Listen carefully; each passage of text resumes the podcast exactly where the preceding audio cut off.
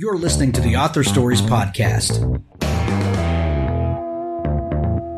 bringing you the story behind the stories and the storytellers. Margaret White, Terry Brooks, Sheena Kamal, Matthew Quick, JT Ellison, Walt D. Williams, Brad Ford, Cory Doctorow, Brandon Sanderson, Robin Mock, Ernest Cline, Jim Butcher, Charlaine Harris. Visit hankgarner.com for archives of all the shows. Today's guest is. Well, thanks for joining me again for the Author Stories podcast, where I bring you the story behind the stories and the storytellers. Today, I am super excited to have one of my favorite authors and a genuinely uh, great guy to to talk with. Nick Petrie is back on the show with his brand new book, the sixth in the Peter Ash series, The Breaker. Uh, is uh, is today re- release day for that book, uh, Nick? Yep, today is is the day the book drops. Uh, bookstores uh, and uh, pretty much everywhere you can buy books. And congratulations, and congratulations on uh, uh, on Peter Ash really coming into his own over the last few years. And uh, I know that this is one of the series that I absolutely look forward to. Uh, you know, this time each year. Well, thank you. That, that means a lot. It's it's it's been a wild ride. I, I never I, I opened this book. The books came in the mail a couple of weeks ago, and I opened I opened it and I saw that there were six titles. Like I'd written six books in six years. That just kind of it still boggles my mind. It, I'll bet. I'll bet. You, you know, with uh with the sixth book, um, you know, when you've got that that first five behind you, um, it, it it's kind of like you step up to another level in some weird way, and maybe it's just subliminal.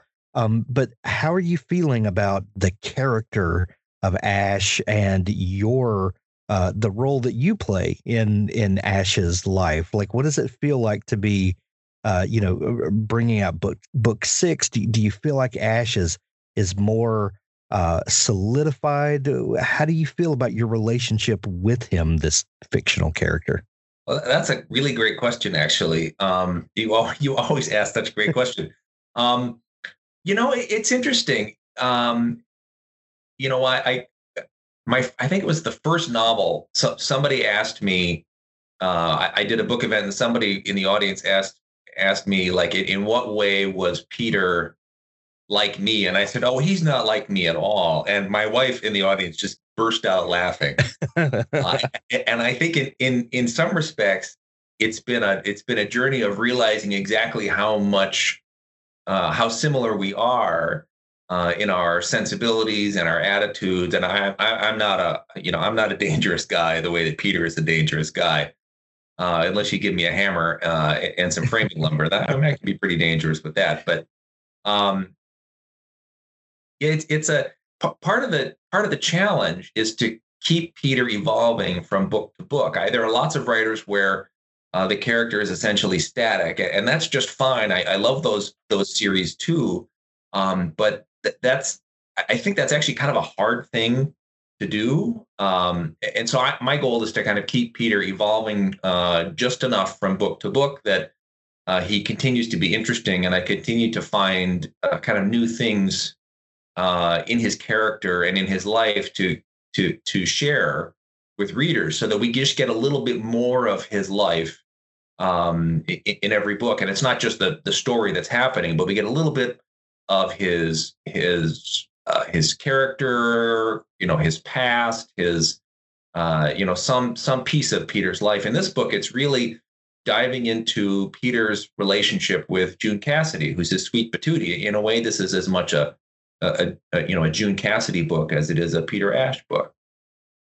It, it's funny how um, people that are close to us, especially spouses, uh, can detect those things when when we think we're completely, you know, one way, and then she says, "No, I I, I see uh, how these characters are uh, interwoven with who you really are," and it's uh, it, it's funny to get that reality check from someone close to you sometimes. Well, it's it's pretty humbling for sure. um, you know, there, there are lots of things that contribute to the success uh, uh, of a writer, and honestly, I think the person that you choose to to spend your life with makes a big difference uh, in, in terms of how much support you get and how much encouragement you get. And I've been really, really lucky uh, that that Margaret is uh, is is such a great uh, you know champion for you know what I want to do in the world and uh, for my work in general. And, and, I'm you know my goal obviously is to is to you know pay that back uh, in, in, spades. Uh, so it's a you know it, it's an important relationship I think for for anybody who's trying to do creative work. For sure.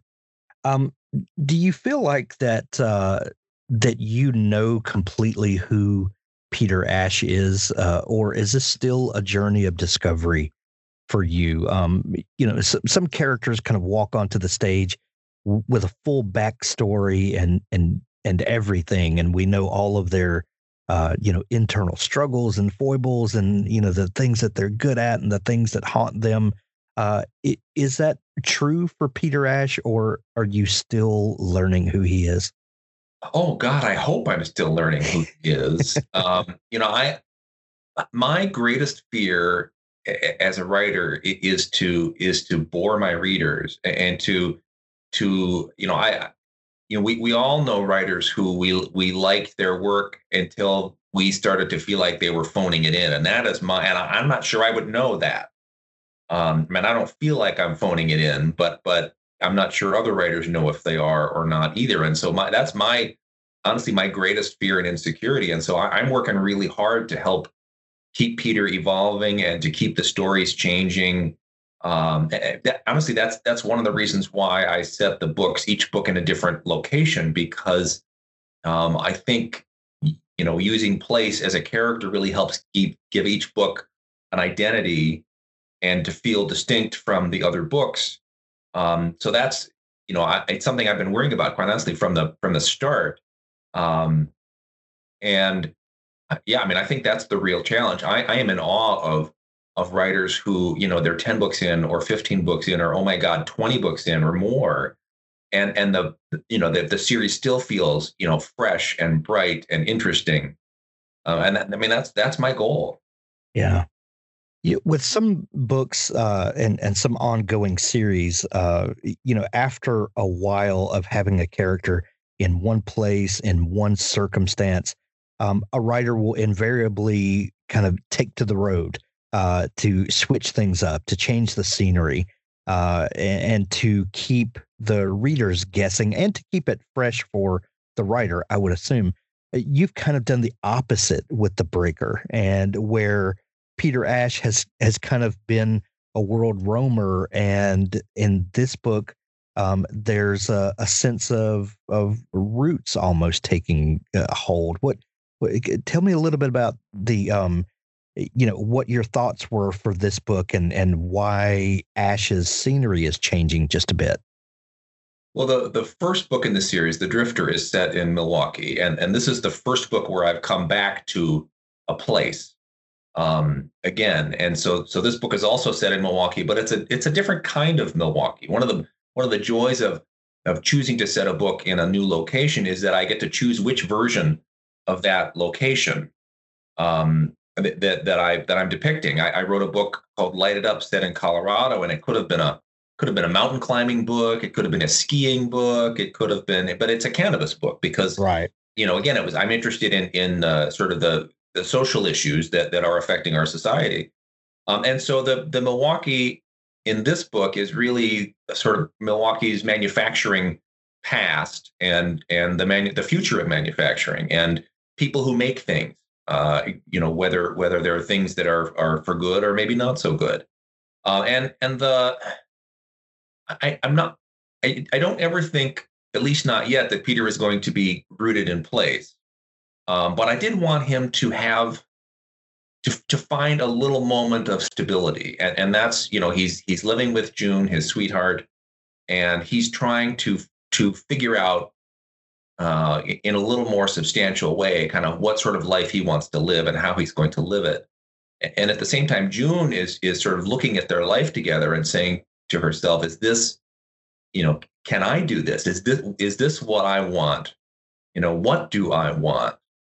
Um, so you know, it's a it's it, every book is a is a challenge to, you know, I, I always begin with kind of where is Peter? What's what is Peter's kind of emotional moment when the book begins? And and once I find that, that then I can really kind of get started. Be honest with us, Nick. Um, by giving him uh, a a a brief window of happiness, you're just using that to rip our hearts out. Ultimately, aren't you? that is my job, man. My, my job is to mess with this guy that everybody loves, and to and to give him this this series of challenges, um, because we all have challenges, right? We all right. we all have things to overcome in our lives, and and you know what I love about fiction is is watching people uh, you know, do the things that are hard because there are things in my life that are hard, and so sure. I find inspiration in the books that I read, and and uh, you know, by by messing with Peter, also, I hope that the the story is a little more compelling. We add a little risk, a little danger, a little adventure, which is also something I look for when I read. One thing I love about a Peter Ash book is that you know there are some protagonists and stars of series that are just nearly supermen and it's fun to read those uh you know as a as a bit of escapism and to think of you know what what people are capable of or you know just you just want to see the good guys just ultimately win. Um and and uh, a peter ash novel um brings me a different experience not that we don't get to see the good guys win out um eh, you know sometimes uh but the thing about um Peter Ash that, that's really fascinating is that he does have PTSD, and you take this PTSD and almost use it as a superpower when this could be um, a, a crippling uh, event or a crippling uh, set of emotions that that he has. Um, what is it about taking something that that we might think of as a weakness or a character flaw and using that to uh, to the advantage of the characters and to the advantage of the story. Well, that's super perceptive of you. I, I didn't really. That wasn't something I realized I was doing until really I got to almost to the end of this book. Um, I, I don't know. I mean, I you know, part of what I'm trying to show through the whole series is Peter's evolution from uh, you know, kind of being at his worst place, right? He's just out of the military, the post traumatic stress, which as you know, takes the form of claustrophobia. He, he can't be inside for more than 15 or 20 minutes. He can't sleep inside. He's essentially living either in his truck or in a tent in the mountains. Um, and it's to show that evolution from that place toward a more, um, I don't want to say productive life, because that's really a, a, you know, Peter is not living a conventional life, but but toward a, a life that that works better for him um, and I'm trying to to show that evolution and also some of the some of the skills that Peter uh, learns for coping with post traumatic stress are also things that that you know all veterans can use. I, I have a lot of back and forth with veterans who uh, about their own um, you know the issues that they have after war and and and how how this character and and the those skills uh, that he's learning to to adapt uh, are helping them too, which is super heartwarming to be able to actually be of real use in the real world by by telling stories. Um, but you know, I I think we we all have we all have challenges. We all have things in our life that that are difficult. And you know, it's sort of Pollyannish to say, well, take you take your lemons and you make lemonade. But but that's what we all have to do. We all have things right. that that are hard and, and we, we all have to do things that are difficult. And and if all you do is sit around and say, oh no, poor me, you're you're never gonna, you know, get make your life the way you want your life to be. And so, you know, Peter really is at, at essence a, a, happy warrior, and and he is he he has he has his issues, but he, he tries not to let those get in the way. Uh, and he just he just charges forward, and and I think that's a fine life philosophy. It's one that I'm trying hard myself to live up to. Um, eh, you know, and I, and I do think it really is about perception, right? If you if, if all you can see are the challenges in your life, you're, you're you know it, it's really hard to to move along but if you can if you can find ways to reframe those as positives which is really what peter has done post-traumatic stress really is an overactive flight fight or flight mechanism. And you know it it it, you, it gets turned on whether you want it to or not. And um, you know you can you can use it as, as a you know it can be a it can be something that's crippling or or it can be rocket fuel. Right. And, and, I, and I think all of us, we have something in us that we can use for rocket fuel in our own lives if we can if we can learn how to do it if we can allow ourselves to do it. Well, and and we think of that response in a particular way, but it's fight or flight. Uh, there's a lot you can do with those two responses. For sure, for sure, and and that's really where you know that that's where that techniques comes in is to is to is to turn the the panic into focus, right? To turn the the fear into uh, you know decisiveness, and and uh, you know this is something that you know that that uh, you know our our soldiers have have are learning to do now. Um, you know, the Navy SEALs use you know yoga breathing techniques. I mean, it, it's it's it's crazy stuff. Uh, the the ways you know uh, elite athletes are are using these techniques to uh, you know to to work through their own uh, nerves and to focus on the game ahead and I mean, this is executives. You know, it, it, these these skills are now in in wide use in the business world as well. I mean, it's it's it's crazy stuff, and it and it really works. Uh, Nick, with with six books under your belt in this series, and I'm sure you're working on the seventh now. Um, but is is there something that you do when that time of year invariably comes around, where you've had a month or two of normalcy of of getting you know to live Nick's life, and you have to get back into the head of Peter Ash. Uh, are there things that you do? Do you, do you have a ritual or anything that gets you into the mindset of uh, of Peter Ash and helps you to to channel uh, his story? I do. Um, I, I'm not. I don't ever really have time off of Peter. I'm I'm either I'm either finishing a book or I'm kind of resting for a week or so before the edits come back from my editor and then I'm working on the edits. Um, you know, and or, I'm prepping for the book tour. I'm, I'm you know, I'm, I'm uh, you know, doing doing uh, all book events. Um, you know, I, it's I, it's hard for me to take time off, and the schedule is such that that uh, I don't I don't really get much time to to goof off. Um, which is fine. I, am not beginning to complain, but so it, it's uh, you know I, I, am rarely out of the mindset of Peter Ash to to be honest. Um, although I, am a big believer in in ritual and in sort of showing up at the same time every day. Um, you know, I, I, I wake up at a you know at anywhere between 6:30 and, and 7:30, depending on how well I've slept that night and what I've had to do the night before but I, I, wake up and I I, I do some stretches because I'm I'm uh, I'm 52 years old and I spent most of my life doing physical labor, so my my body hurts a lot. Yeah. um, uh, and I also meditate, and I've actually learned a lot of this from my research with Peter. That meditation really helps me focus. It helps me, you know, kind of uh, stay disciplined. Uh, and and like most writers, I, I have a pretty obnoxious uh, internal critic uh, and it helps me to sort of see that critic for uh, what it is, which is not it's not not real. It's just my own, you know, overactive uh, negative negative side, right? right. Um, so and then I then I make a I make a cup of coffee and I make my breakfast and I carry them both upstairs to my office, uh, and I open the document uh, on, on my laptop. Uh, I've actually got a, a, big screen on my desk, so I, I open it up on the big screen and I eat my breakfast and I drink my coffee and I stare at the document and I'm, I'm, usually looking at yesterday's work. Right. Um, and at a certain point, you know, I will see that a sentence needs to be tweaked, or a paragraph needs to be, you know, kind of reordered, or um, or the scene needs a little more emotion pulled out here, or um, some action sequence I'm working on isn't very crisp. So I, I start to I start to make some changes.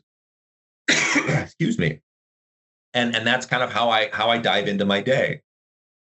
Uh, and I I I treat it uh, more you know like a nine to five. Really, I it's uh, I, I don't. Uh, it, it's easy for me to say ah maybe I won't do some writing today, but I also don't get any writing done. So right, you know I I don't. Uh, on a normal day, I, I'm not on social media until my workday is done. I'm not looking at the news or listening to the radio or listening to any podcast. I love podcasts, but you know, my rule is I don't get to do that until I've got my thousand words. Uh, and sometimes that thousand words happens by two o'clock. Sometimes it doesn't happen until five o'clock. And as the deadline approaches, you know, those thousand words, you know, become 1200 words or 1500 words or 1800 words. uh, as the book begins to accelerate as I work through. Um, but you know, I, am a big fan of uh, keeping your life orderly, uh, so that it's easier to pay attention when when the when the work shows up. Speaking of book tours, um, I hate to give any any press at all to 2020 because um, that that year is gone and you know it can uh-huh. stay in the dumpster fire where it belongs. Um, but uh, you know we we're still in uh, dealing with some of the things that that that last year brought us, and book tours are are very different this year for a lot of people. And um, uh, I'm assuming that you're doing some some virtual visits uh, with people, and of course, you know, podcast visits and stuff like that. Um, but uh, how do you how do you see the events of last year seeping into your work, or uh, are you of the mind that uh, uh, that fiction doesn't need to re- reflect reality? And and do you have thoughts on that, or how the real world uh, seeps into your work, or well, not? I, I, mean, I'm really interested in having the real world present in, in, my work. My my books, as I said, are are all revolve around. Each book revolves around kind of a different social issue. Um, you know, whether it's you know veterans or legal cannabis or race and class, um, or in this book again, sort of uh, the the power of a few uh, tech executives to uh, sort of you know inflict their version of what the future should be like on, on the rest of the world um, but I am really reluctant to write about the pandemic. I mean, it's it's it's messed with my mojo for sure. Um, you know, I I I am a kind of a news junkie, and I've had to dial it back because it just it's making me crazy. Um, I, am really lucky in that I'm uh, you know I'm not a frontline worker. I, I have been working at home for a few years now, and um, so it hasn't affected that piece of my life. But emotionally, it's it's messed with me like it's messed with a lot of people.